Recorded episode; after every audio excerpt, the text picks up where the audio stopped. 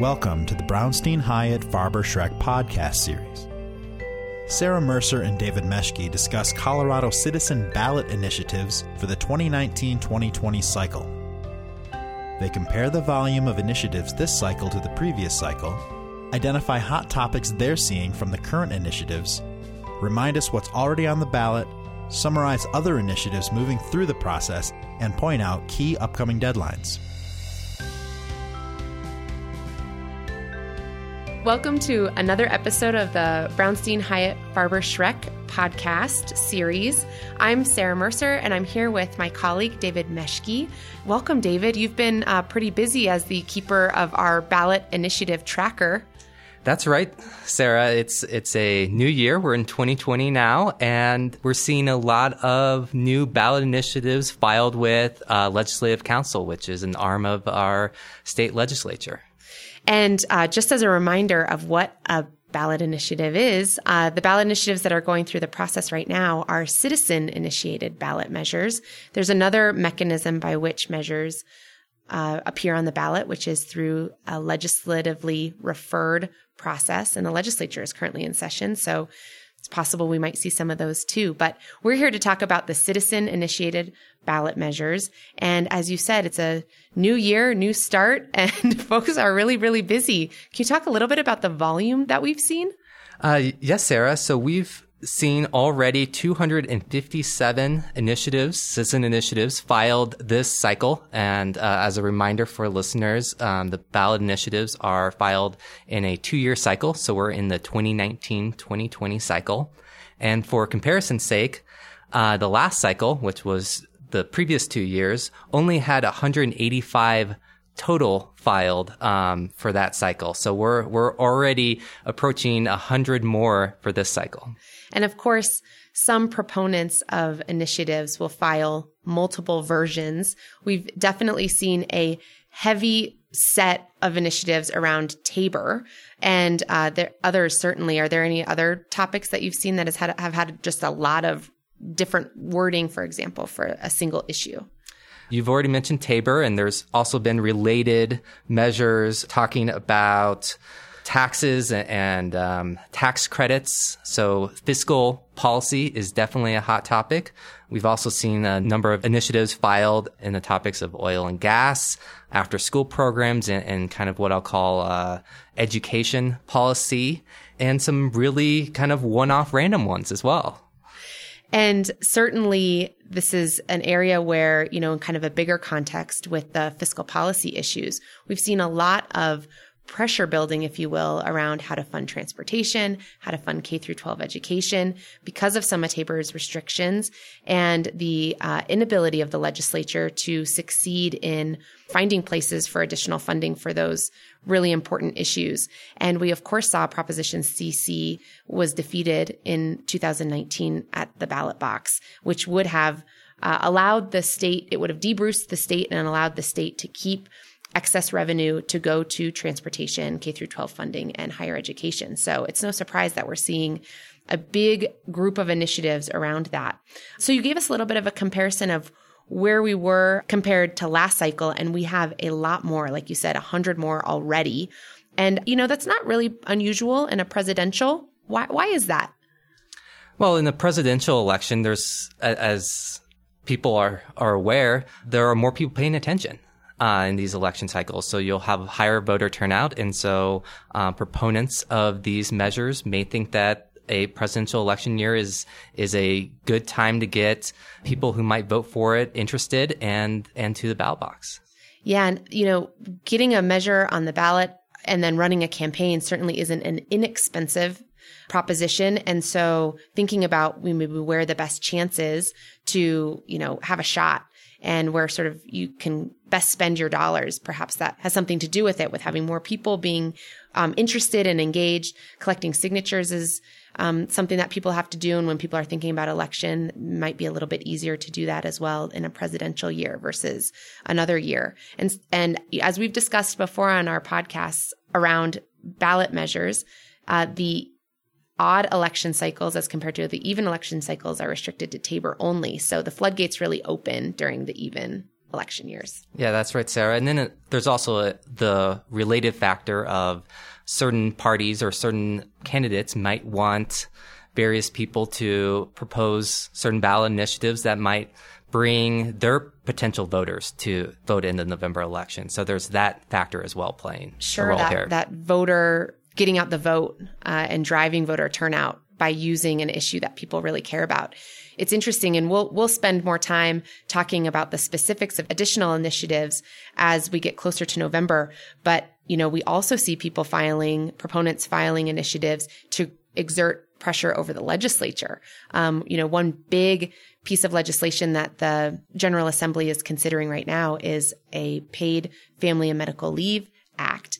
And we saw in recent weeks proponents and advocates of that file a ballot measure, uh, really to use as a negotiating tool and some leverage in the in the General Assembly, so and in the State House. So lots going on and a lot to uh, digest and a lot to keep track of. Tell us a little bit about where we are with respect to what's on the ballot. Is there anything on the ballot yet?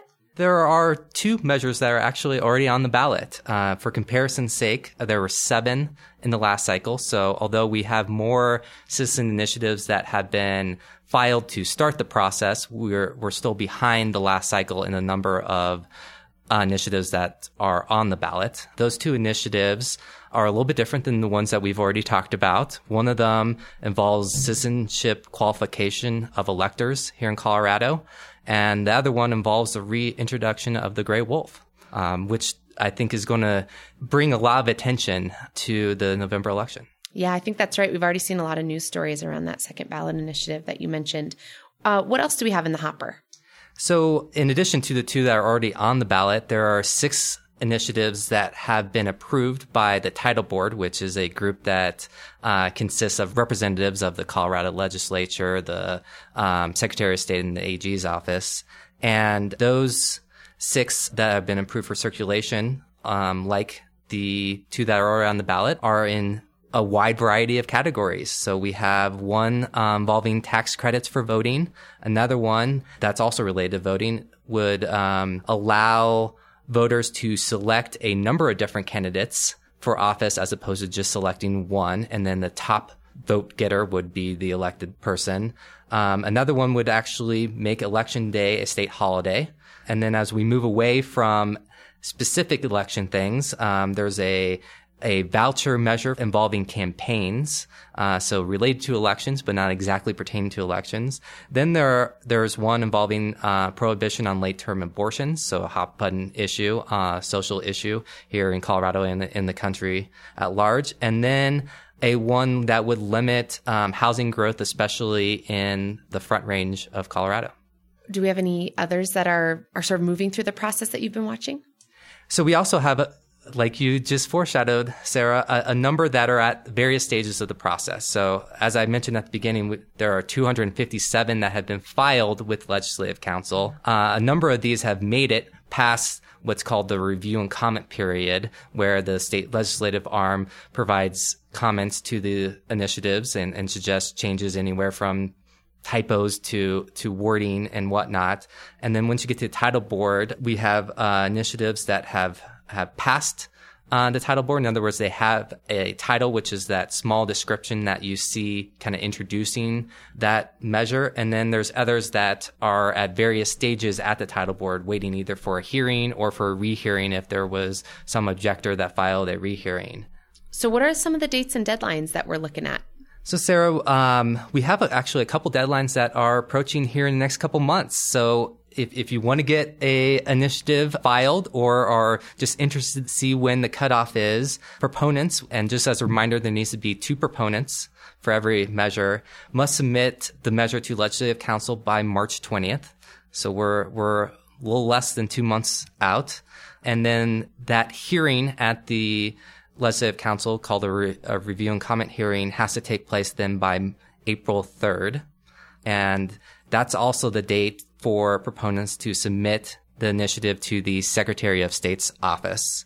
Then as we move on to the Title Board process, uh, the first Title Board meeting has to take place by April fifteenth, uh, a rehearing then nine days later on April twenty-fourth. And then if a measure actually passes through Title Board, it will need to be approved to gather signatures. This year, the number of signatures that need to be gathered is one hundred twenty-four thousand six hundred thirty-two, which is a formula that um, is set for each each of these cycles.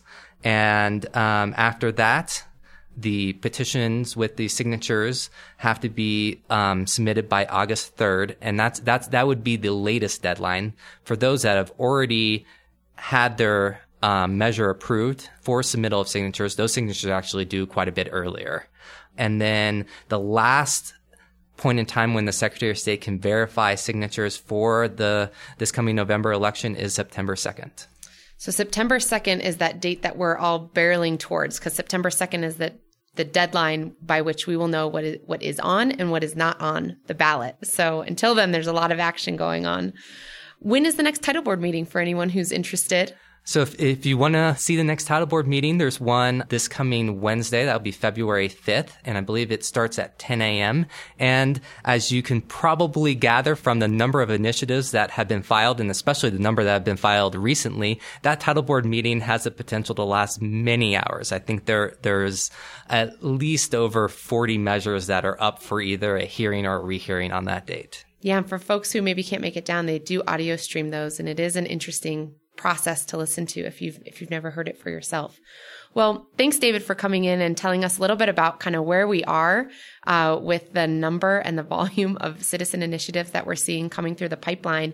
People can, of course, keep up to date with everything that's going on on our ballot tracker, the Brownstein-Hyatt-Farber-Schreck ballot tracker. And you and I, I know, are going to be back in the next weeks and months to come to talk a little bit more about uh, specific initiatives. So I'm looking forward to that. Looking forward to that as well. Thanks, Sarah. Thank you. Thank you for listening to the Brownstein-Hyatt-Farber-Schreck podcast series. If you like what you hear, please subscribe and rate us on Apple Podcasts or your favorite podcast app. Visit b h f s dot com for more information.